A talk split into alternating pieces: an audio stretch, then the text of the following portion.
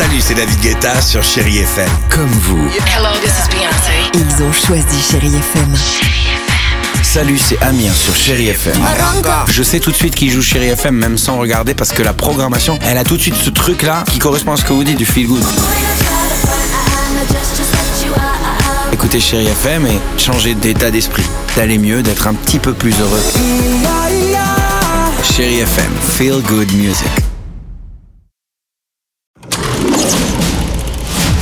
Chérie FM Cinéma, Marc Choquet. Bonjour à tous. Cette semaine, deux films ont retenu mon attention et le point commun des deux, deux profils de femmes qui parleront sûrement à certaines. Je commence avec le nouveau film de Marc Fitoussi, Les Apparences, avec Karine Viard et Benjamin Biolay. fait des trucs chacun de notre côté. Je suis là, je suis près de toi. T'es sûr qu'elle se doute pas d'un truc, ta femme? Nous sommes à Vienne, en Autriche. Eve et Henri, parents d'un petit malot, ont tout pour être heureux. Ils sont beaux, ils sont riches, mais quand Eve apprend que son mari la trompe avec la maîtresse d'école, elle fera tout, mais vraiment tout, pour essayer de le garder. Karine Viard, bonjour. Ça doit être intéressant de jouer ce genre de personnage, et c'est pas la première fois, je crois, hein, que vous interprétez une femme amoureuse. J'ai déjà joué des femmes amoureuses, je pense par exemple à la Nouvelle Ève ou des choses comme ça. Et là, je trouvais que cette femme qui est prête à tout pour euh, continuer à garder le mari qui n'est plus heureux avec elle, je trouvais que c'était intéressant à mon âge de pouvoir euh, jouer cette partition. ouais. Merci Karine Viard. Et je poursuis avec Éléonore de Amro Hamzaoui, avec Nora Hamzaoui, Dominique Raymond et Julia Faure. J'ai 34 ans, j'ai pas de boulot.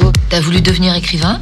Tu t'es planté. Le réalisateur offre à sa sœur un joli rôle de vilain petit canard qui ne veut pas devenir un cygne. Une comédie où l'on suit une trentenaire d'aujourd'hui avec euh, ses joies, ses peines. Nora Hamzaoui, bonjour. Alors, elle est comment cette Éléonore J'aimais bien l'idée qu'en fait un personnage ne se sente pas accompli pour d'autres raisons que sa vie sentimentale. Alors en effet, elle est en échec sentimental. Le cœur du truc, c'est quand même le poids de la famille, le rapport à la féminité, le rapport à la réussite, au succès et aux normes sociales. Tout n'est pas défini que par euh, un mec.